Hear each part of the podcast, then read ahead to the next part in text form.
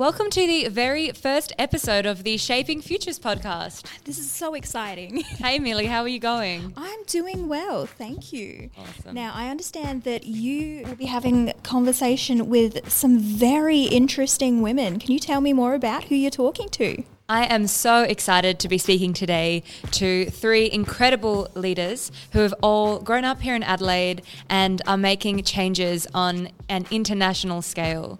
So we have Isabel Marshall, who was the Young Australian of the Year in 2020. Isabel is celebrated for co founding the social enterprise Taboo with Eloise Hall. Taboo is working to end period poverty, donating 100% of their net profits to the cause. And Izzy is also completing her medical degree at the University of Adelaide. Ophelia Veloudos is our next panelist, and she is a lawyer at Cowell Clarke, working in the corporate and commercial team. Much of Ophelia's work is in helping businesses comply with their modern slavery obligations. Ophelia is also the Health and Education Officer at Taboo and host of Taboo's podcast In the Flow. Our final panelist is Thenu Herath. Thanu is the CEO of Oaktree, a youth run international development agency. Like Izzy, Thenu is also studying on top of all of this, completing her Juris Doctor at the University of Melbourne. Oh, and Thenu is also a global shaper at the Melbourne Hub. Yeah, so what are you going to be talking to them about today, Theo? Well, today I want to ask our leaders how they're able to affect global change, but from local bases. I'm interested to hear what they think of the word poverty and of what advice they'd give to other young leaders that are interested in contributing to this space. Wow, some big questions right there. I can't wait to hear this conversation. I think it's going to be a really good one. Before we get started, we want to acknowledge that this podcast is recorded on Kaurna land, and we pay our respects to elders past, present, and emerging. We acknowledge that sovereignty was never ceded, and we'd like to invite you to pay respects to the First Nations people on whose land you are listening from today. We'd also like to note to our listeners in advance that this conversation will discuss modern slavery. In the show notes, you'll find the contact details for the Australian Federal Police and Lifeline if you have any concerns relating to this issue. Welcome, Izzy, Thenu, and Ophelia. It's so lovely to have you all here. I'm going to dive right into our first question, which is admittedly pretty broad, but I, I want to pull at a thread that I think runs through all of your work. I'm really interested in what the word poverty means to you. It's a word that has so many definitions and so many different ways of measuring it. But I know that it's really significant in your organisations and social enterprises. So maybe Izzy can kick us off by Okay. talking about how poverty shapes the work that you do. Yeah, absolutely. Yeah, poverty is a very complex idea and concept. Um, I mean, in its essence, you kind of think of someone who doesn't have access or can't afford the things that they need to live a healthy and good life to the best of their ability. Um, but what I've discovered and I guess learned over the last few years um, is that the factors contributing to poverty are so complex um, and don't just rely on finances. Um, and that poverty exists in Australia as well. Uh, and I think that point about finances really rings true, particularly in Australia, where we have these structures that are very supportive. Like we're so lucky, um, and us working in spaces that um, have a strong focus on for purpose is a privilege in itself. Like so many people have to work really, really hard in jobs that they don't like just to keep themselves out of poverty. So it's a privilege to be in this space. But um, in Australia, it the level of support that we have financially and the access to services that we have, um, but then the, this, the maintaining levels of poverty that we have really do show that it's not just a financial situation. There's, there's, it's very psychological, it's physical, it's intergenerational. Like it's there's so many factors, so it's a very hard topic to pull apart and I guess find solutions to. Tell us a bit about period poverty and what that means for Taboo's mission. Yeah, period poverty is a quite a new term, um, and it's interesting. Like you, you liken it to a lack of, say, food or water. You don't really hear the word food poverty or water poverty, um, but period poverty is quite complex in itself as well. It's when someone doesn't have access to or can't afford the period products they need to do with their period well or in a dignified, hygienic manner. Uh, but broader than that, it's about access to services. It's about access to infrastructure, um, hygienic locations to deal with periods, about access to education around periods, menstrual health care. Um, so it's a broad, encompassing term, and it relates to this new definition of menstrual health, which is also a very broad and encompassing term around access to all of those things, not just the period products. So, Thenu, I know that Oaktree has used the word poverty in previous mission statements, and it has been a guiding force for the organisation in the past. But how does it influence your vision now for the organisation? And are there any complications in using a term like that? Mm, that's such a good question, Theo. And I'll probably start by saying that poverty is really real. Like it mm. is a very real thing that has very real effects on people around the world. I think the WHO came out just a couple of days ago saying that over the course of the pandemic, so over the last two years, extreme poverty, people living in extreme poverty, has actually increased by half a billion. Wow. That essentially wipes out all the progress that we have made to fight extreme poverty over the last decade like wow. all gone in two years. Incredible. And I think that highlights how real that actually is. But just as Izzy was saying before, poverty is so much bigger than just needing more finances or needing, um, you know, food or water. It is so complex and so intertwined with so many systemic issues around the world. And that is the change that has happened in Oaktree recently to sort of realize that and realize that just fixing a problem by throwing money at it or even just giving food or water or like one sort of solution to poverty doesn't solve this inherent systemic issue that people are facing.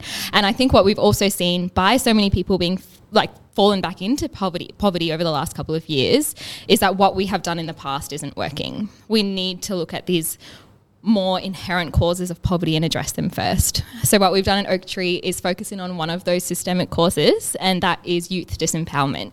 Um, so, poverty is a symptom of that greater injustice of youth disempowerment and what we do is we empower young people to lead to like demand and create like the changes that they want to see in their communities no matter what that change is and with that we hope that they will then change the governments change the policy change the systems that create these economic inequalities in the first place and that is awesome. Can I just jump in to say that like the youth have so much energy and creativity mm. around this as well. Like they haven't lived in those structures that have served, I guess, poverty flourishing for so long. Absolutely. And so they see it with such fresh eyes and giving them the agency and the encouragement to actually take that creativity and freshness and turn it into change is like actually so sustainable and sure. awesome work.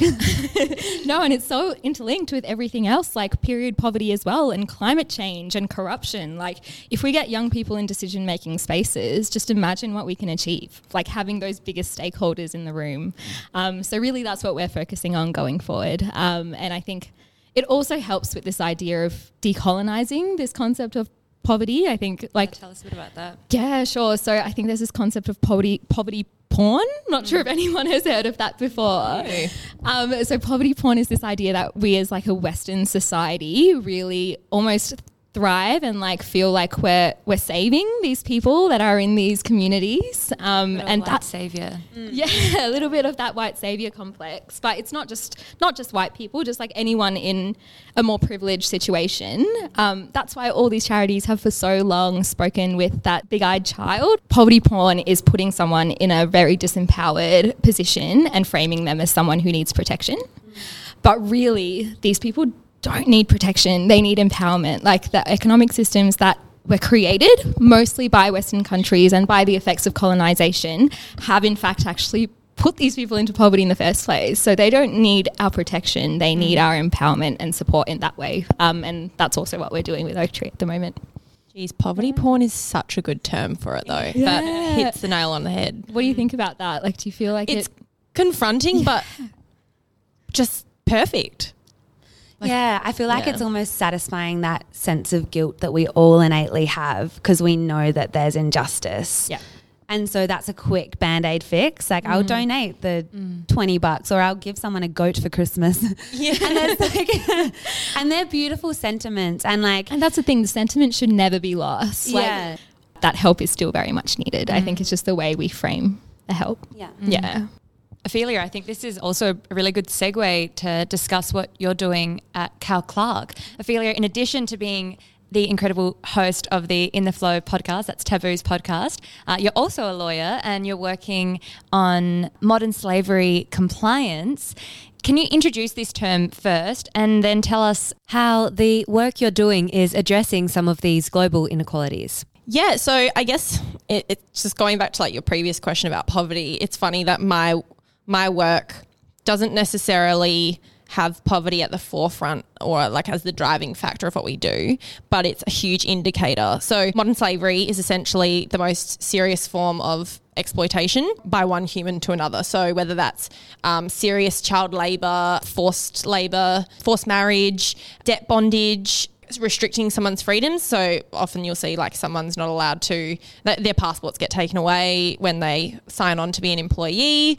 So essentially, my role is to work alongside businesses who um, have these global supply chains um, and are trying to figure out how they can make them more transparent, um, but also comply with their now legal obligation, which was in 2019, the Modern Slavery Act was introduced, which puts an onus on big business essentially so you have to have a revenue of above $100 million a year to create a statement every year which uh, essentially covers all of the actions that you're taking to address modern slavery in your operations and your supply chains and also talk about the effectiveness of your actions and also be really honest about where there are gaps in your business. It's not even, it's funny, a lot of people think that they can't put their hand up and say, oh, we have a really dodgy supplier here, or we get our um, some of our products from North Korea, and you know, obviously that's not ideal. But the statement by sa- putting that in your statement, it doesn't mean you're going to jail.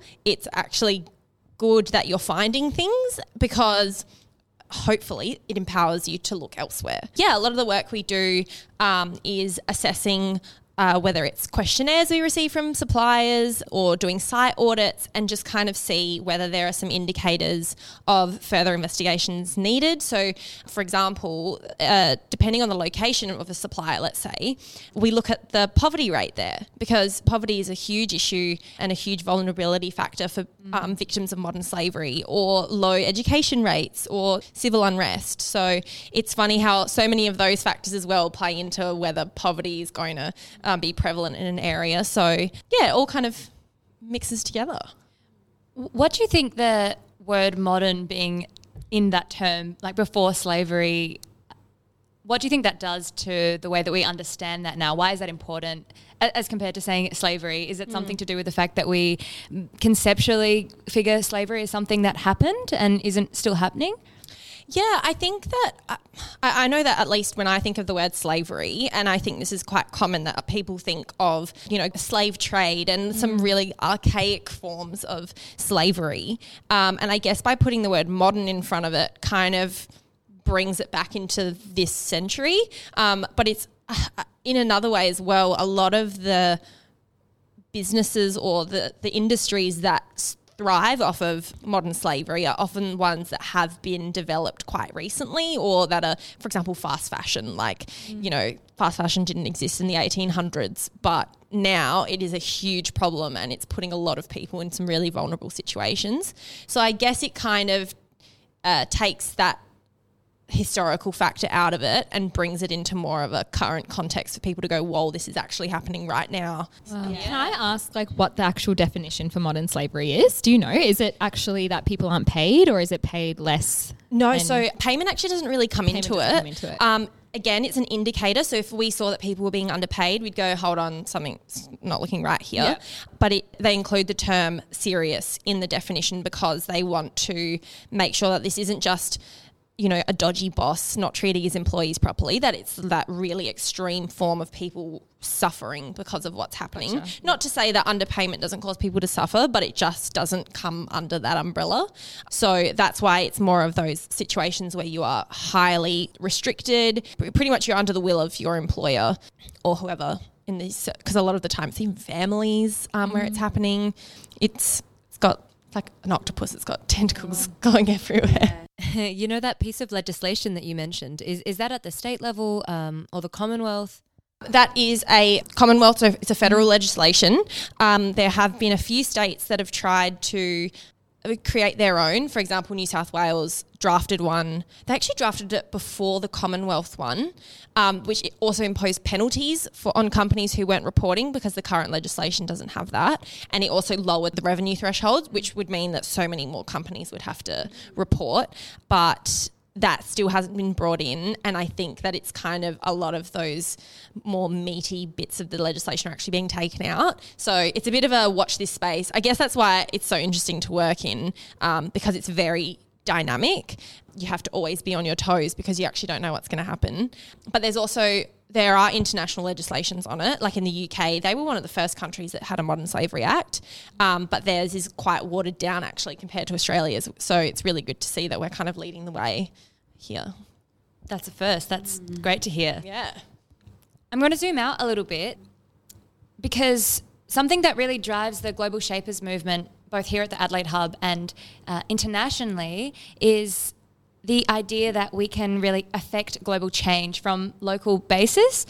And that's something that I really admire about what you're all doing. But it's not really easy to understand or visualize the interplay between these different scales of location between the local and the global and how they impact one another. So I'll start with Thenu. Why is it important that Oaktree has both international and local touch points or outreaches? Yeah, no, that's such a great question. Um, I think for any big international global change to happen, it involves grassroots efforts and it involves many different people from around the world getting together over this one cause.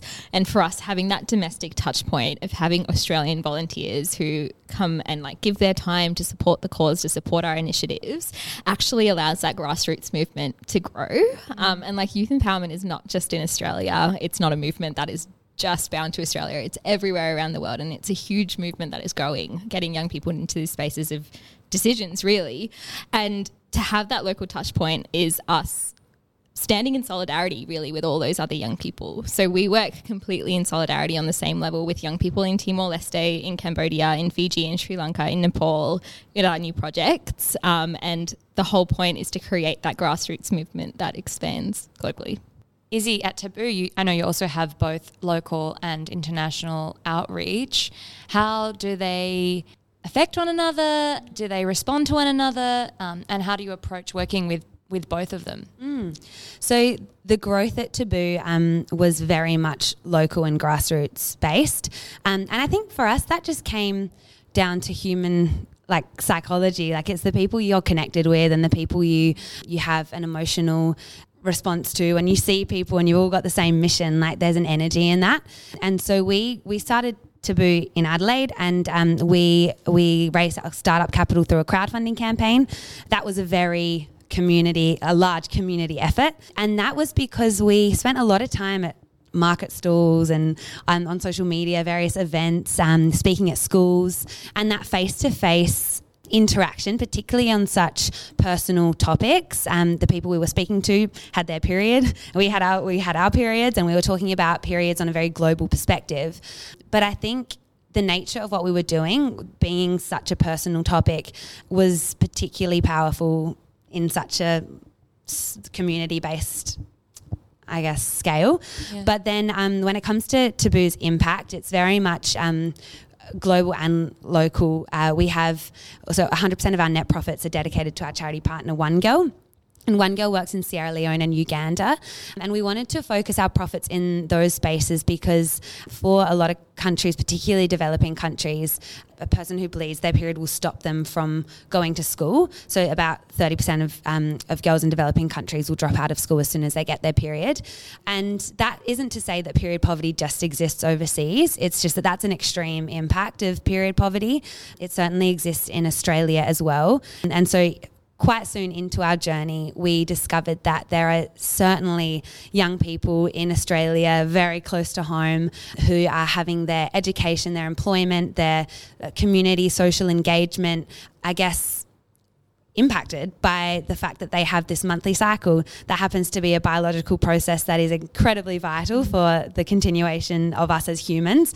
Um, and it's something to be to be proud of. It's a sign of strength and it's a sign um, of you know your body having this capacity to do an amazing thing. And so the fact that that was acting as a barrier for so many people whether that be internationally or in Australia like right in our back garden made us feel pretty yeah, feel pretty crap about the state of the world, but also very, very grateful for the opportunities that we had had. Um, our periods never stopped us from going to school. Well, they may have, you know, you have a bad day and you have to not do your swimming lesson or something. There's a huge, huge spectrum on how, how periods affect us. But that systemic, um, because with the systemic effect of periods and the lack of structural support, social support, um, which is fueled by stigma as well. So that um, the lack of comfortable conversations around periods and empowering conversations around periods. I guess that made us, um, yeah, really want to focus on an international and a local impact, but grown from from the local. Did you side. get any pushback from people here about focusing on interna- international stuff when there was so much need here? And did anyone push you to just focus on here? Yeah, really good question. Um, we, I would say, this has been such a learning journey, and we, as very privileged people, Eloise and I, um, my co-founder and I, had um, hadn't hadn't been exposed to period poverty in Australia, and so when we started communicating through our crowdfunding campaign, but also through our general school presentations. When we started like promoting Taboo as a social enterprise and sharing our story and our mission, it was very much overseas based. And it was pretty quick that people started, not in an accusing way or anything, but, you know, they just ask like, what's the state of like this issue in Australia? Or is this an issue in Australia? And then you start researching. Mm. And honestly, there wasn't much out there about it. Mm. Um, not until quite recently when um, amazing people people like Helen Connolly, the Commissioner for Children and Young People in South Australia. Um, so she's like the voice between young people and policymakers in South Australia. So her job is to to engage with the students, whether that be through through surveys, through one-on-one consultations, and then relay all of that information to the decision makers. And what she found was that all the young people in South Australia were saying that they wanted to do something about poverty. And she was like, okay, that's interesting. Like, let's look at, like you were saying, like the markers of poverty. Like, what are those factors?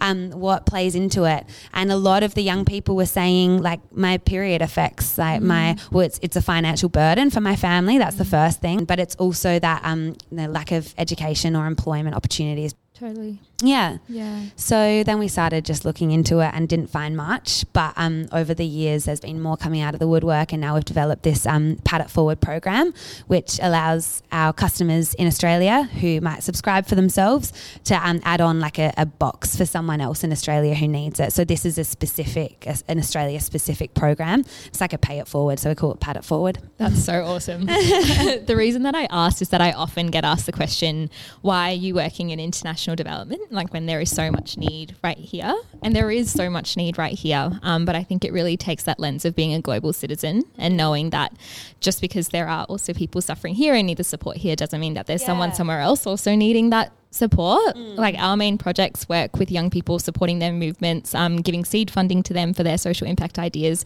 across the Asia Pacific. Yeah. Um, and while there are so many young people here as well that could benefit from that. I think there are other organisations out there doing that, um, and it doesn't mean we can forget about everyone else if we really want to be those global citizens too. I so agree, and yeah. we can learn so much from those people as well. And it, again, it's taking that that's taking it from the stance of stance stance of like um you are like this poor young person I need to help to like we can learn from you as well. Like you have so much to give like our community as well that like intercultural absolutely that mutual well. aid approach. Yeah and I think that goes so far in distributing that power as well like understanding that we don't know any more than a lot of those young people there like yeah. I like Oaktree's all people under 27 we don't know a lot of things and I am okay to admit that because we don't um, and for us to then decide what's going to happen in Cambodia or Timor Leste is ridiculous because they're the experts in their own lives. Um, and so the way that we can just push them up and give them the power, um, I think is like the way forward and the way we're trying to do things.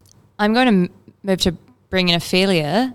Um, and I, I want to pick up on something that was that you were speaking about earlier, and that was the complexity of these convoluted supply chains that we have and how in your work that brings in this kind of international dimension even though you're working here in Adelaide with a local or a national law firm Cowell Clarke um, sorry.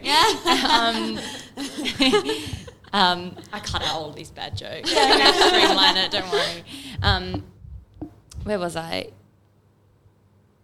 Yeah, so where where are most of your clients based, and how does the nature of modern uh, supply chains uh, affect kind of where you can trace issues and who you're actually dealing with? Um, a lot of our clients are um, actually, sorry, all of them are Australia based, but they're not just from South Australia. We've got some um, from around the country, and they're from a range of sectors. Like uh, you've got your fashion, and then you've also got construction, aged care. There's a real broad spectrum that we have, which is great because when you're dealing with an issue like this, you can't apply a band aid approach to all of them. Um, you know, the level of raw materials involved in construction would be different from what's involved in fashion. So, um, we just have to always make sure whatever we're doing is actually applicable to our clients. So it's um, it's interesting to see as well how different each of their supply chains are. So um, a majority a majority of them have. Um, oh, actually, I would say it's, it's it's an interesting split of those who have predominantly Australian-based suppliers, and then those who get supplies from overseas. And it's funny because at first you think, oh wow, like you have ninety nine percent of your suppliers based in South Australia or Australia, and that's awesome. And then you go, okay, but that's your tier one suppliers. So that we refer to the like different levels of the supply chain as tiers. So your tier one suppliers are, you know, let's say for example, I'm going to take pads. You go to a supplier and you say, can you make pads? They say, yep, we'll make you pads. So they make the pads, but then where does the cotton from the pads come from? Who picked it? Who put it together? Then you've got like the packaging? Where did the packaging come from? Where did you get like did it assemble in one supplier but then they got the cardboard from another supplier who got like it's it can be intimidating how deep these supply chains go um, especially when you're getting into things like you know household appliances for example. Like those supply chains are crazy. And it's it's hard to think that you will sometimes it's very, it's really daunting to think like wow we we need to somehow get to the bottom of this. But it also makes you realize that even though I'm just one person I'm one consumer I actually have such a big impact internationally like like you're saying being a global citizen. Mm, so it sounds like the work you're doing is touching on or trying to grapple with the complexity of the current globalized moment Mm-hmm. where everyone's, you know, uh, intertwined and to be a global citizen we don't have to start our own ngos or whatever. We can just go to the supermarket and try and buy something and you're entangled in this huge web of of actors. And yeah it's it, it's at once really empowering as you said but it can also feel a little bit overwhelming and disempowering at the same time. Well, it's really interesting as well that a lot of the clients that are coming to us are saying, uh, we're wanting to do this because, like, we're wanting to do, obviously comply legally, but we're getting the push from our consumers. They're asking, where are your products coming from? They're asking, what are what is our stance on modern slavery and human rights in general? You know, and uh, bribery and corruption, like you were talking about before, that plays a big impact in it. And and people are asking questions now. We're really um, lucky to be a generation that does have access to all of this information and it can really be used to our advantage to sway the activities of businesses because really they're the ones playing a huge impact in these people's lives. Mm. Totally. You're right. That access to information right now is so important as well, and how like social media plays into that as well. Like I learned so much from my Instagram feed, mm. and of course you you want to cross check and like reference it and all of that sort of stuff. But just being able to like DM your favorite fashion brand, it's actually mm. a bit wild. Like we have access to people and to ask the questions and to read the information, which is really empowering. There's information out there, we just have to look for it. Yeah, and I think there's also a huge amount of power in that consumer, like you were talking about before, Ophelia. Like, I think it was really that shift in climate change um, discourse, really, with that recent, like, was it the Business Council that changed its approach on like what climate change, like the, the impact of climate change in Australia, and that's what made the government follow. Um, I think like more than we know, we have that power by just making a choice at the supermarket, which is huge. That's such a great reminder of our power. But you're also working with some bigger fish like our government and big institutions. And I'd love to hear what you think government could be doing to better support the work that you're doing. Kind of changes do you want to see? Sorry, I just like I remember this time we were meeting with the assistant minister for youth, Um, and like we were expressing like all our concerns with like a lack of efficient like aid funding and like not enough impact on climate change and things like that. And he was like, oh, my biggest concern is that young people are just a bit too worried. Like they're just anxious all the time. I want to like ease these anxieties and want to make sure that they like think that they're going to have a good future. Like I think there's too much worry here. And we're like, you know what would stuff us worrying? Knowing that we're going to have a world in 50 years' time. That would make us stop worrying. And that's what you can do. eye-opening moment. How did you respond to that? Were you just like, I was uh, like, uh, okay. It's like when someone's really anxious and you're like, stop being anxious. And they're like, stuff you. yeah. So, oh, you fixed it. Thank you. Wow. Um, so I, I guess first to answer your question, listen, listen. And there are so many people out there who know what to do. The answers are out there. We just need to listen and we need the government to listen to us. Yeah, I've just um, joined the Premier's Council for Women in SA, and um, the focus is promoting and trying to instigate this big new strategy called um, Women's Financial Security and in, in Leadership. And um, that is a preventative measure um, for domestic violence. So pretty much it's a big topic and it's like one in four women in South Australia experience domestic violence. It's a huge issue and it's um, something that requires a lot of action. And this st- strategy is fantastic. Like there's so many resources poured into it. And there are so many good people as well along the line that are working for the state government that want to see these things make a change.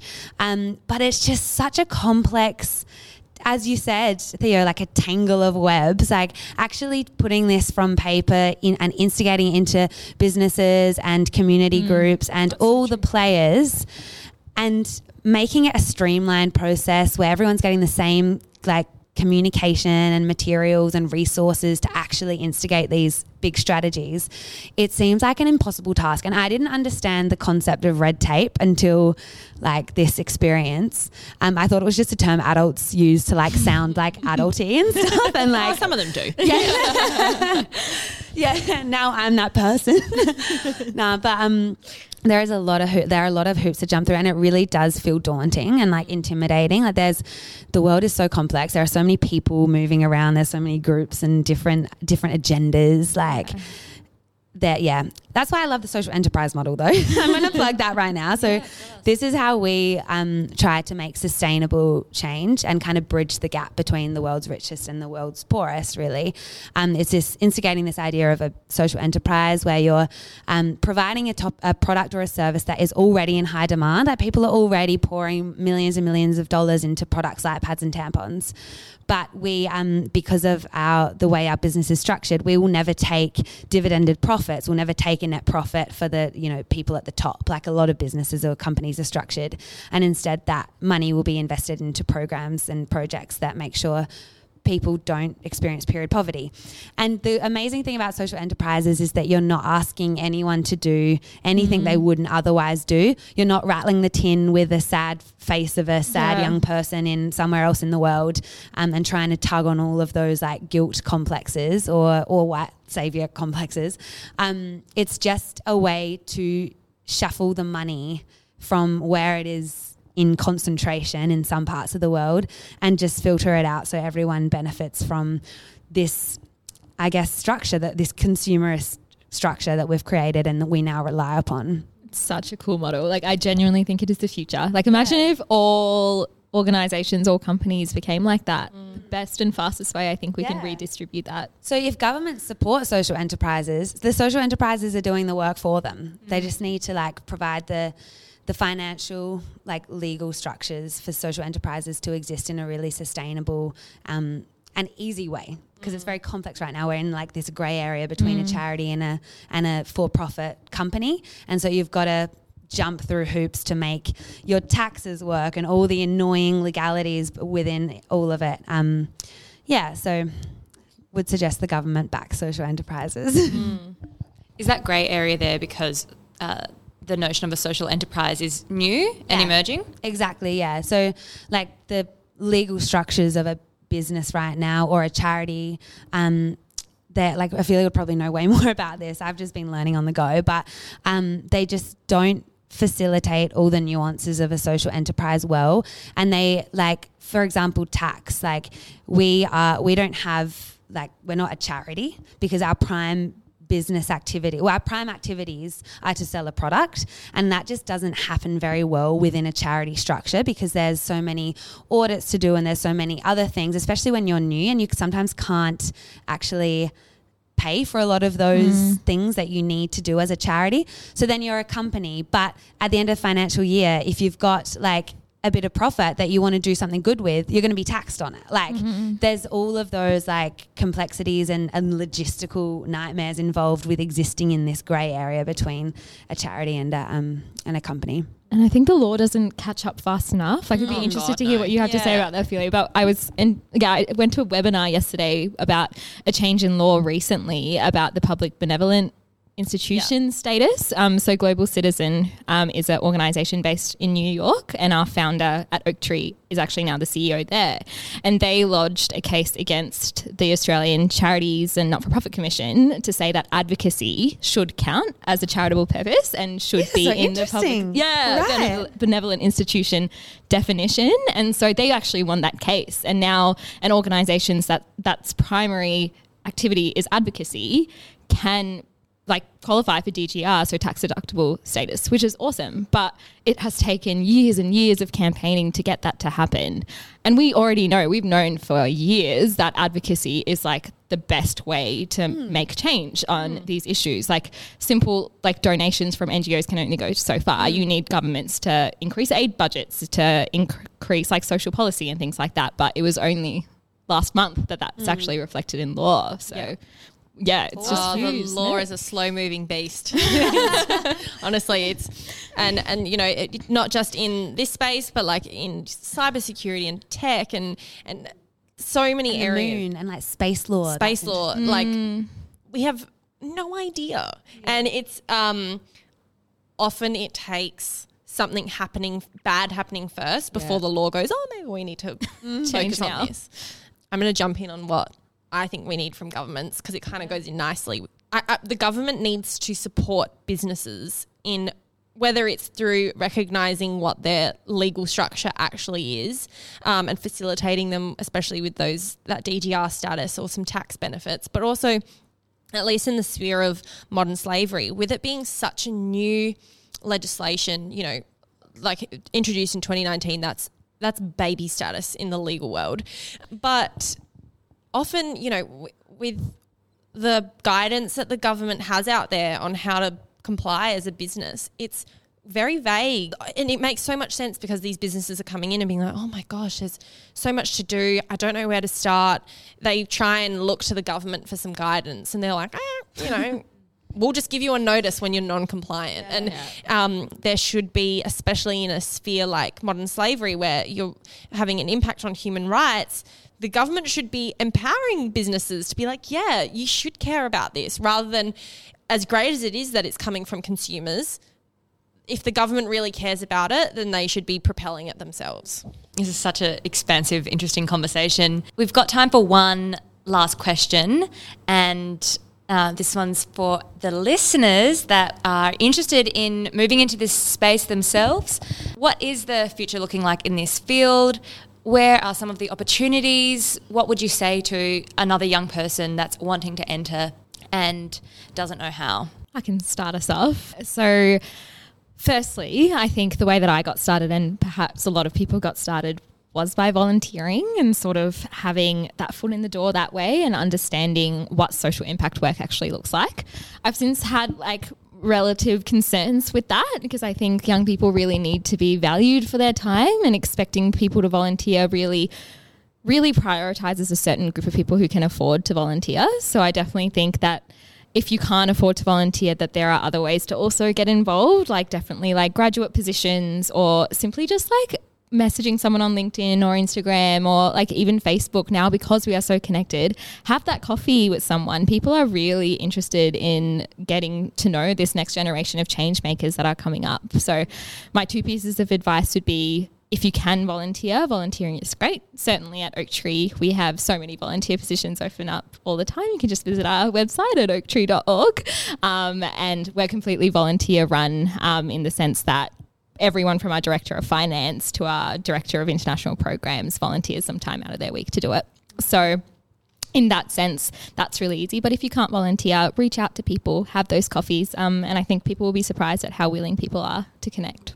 Yeah. I couldn't agree more. I've um, started like a volunteer at Taboo, and now even though I work as a lawyer, I um, they've let me do a day a week with Taboo because they recognise the value in the work that they're doing and the value of being a volunteer and, and gaining that experience in a different sphere to what I would if I'd just stayed in the legal sphere. So I 100% agree that people need to just get out there and and yeah have take someone for a coffee if you like what they're doing. I think something that we really often do as young people is ex- kind of feel overwhelmed that we're supposed to know about everything and what every Mm. avenue is.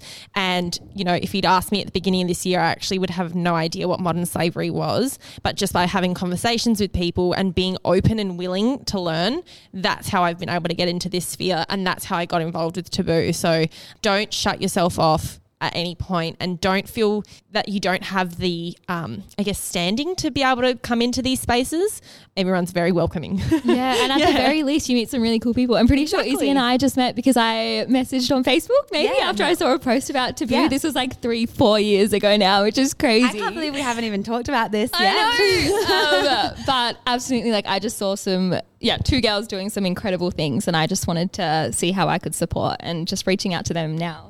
Absolutely, and I agree. We we spent our first year on Taboo, literally coffee after coffee with different people um, in different sectors to um, to pick their brains and learn from their own experiences. And with that comes obviously the confidence to reach out. But what we found very quickly is that um, people in these spaces are in these spaces because they're very passionate about them, and if they're passionate about them, they're gonna want to share that that their knowledge and their their passion and um and their wisdom with the people who are going to kind of take on that baton and continue the fight against whatever it is. Yeah, and in terms of taboo. We uh, we really exist and have always existed um, as a very community based um, organisation, and that community is um, Australia wide. We have incredible ambassadors. Um, we call anyone who vol- volunteers for Taboo by, say, having hosting a, um, an event at their school or a cupcake run or anything, a promotional event. They're all our ambassadors because they all have such incredible. Um, influence over the people around them and i think that's something that lots of people don't realize until they host an event or something that people are always watching you. like no matter who you are, like you have influence over at least a handful of people, and that can have a real um, ripple effect. And I think social media has really exemplified all of that. So yeah, advocating against um, well, the, for the fight against period poverty is particularly what we're all about, um, and that has so many aspects of like gender equality, general poverty. There's a lot of factors there to grip onto if you're particularly passionate about any of that. Awesome. What a fantastic place to end on. As I said at the beginning, I really admire what you're all doing. And it's been a pleasure today. Thank thanks you. for having us Thanks for having us. So that was an incredible conversation that you had, Theo. Uh, what what was your main takeaway from that? Obviously, there were so many interesting points. Yeah, I think I was most excited to see the resonances that everyone had in each other's work. I thought it was particularly interesting to really grapple with this word poverty and critically consider how we commonly understand it. How about you? What did you take away? Well, I think for me, the the whole idea of the fact that you know small baby steps you can take can lead to big outcomes, and so that act of reaching out to, to someone you're inspired by and, and you know going and having coffee or or if you're like me and, and don't drink coffee you have hot chocolate but you know actually going out and, and having those conversations and Yeah, I so agree. inspiring Thank you for joining Millie and I from the Global Shapers Adelaide Hub on our Shaping Futures podcast. You can find out more about the Global Shapers on our website, which is linked in the show notes. Make sure to follow the Global Shapers Adelaide on Instagram, Facebook, and LinkedIn to see how you can get involved with our local and global causes. And finally, we'd like to thank the City of Adelaide for supporting us in creating this project.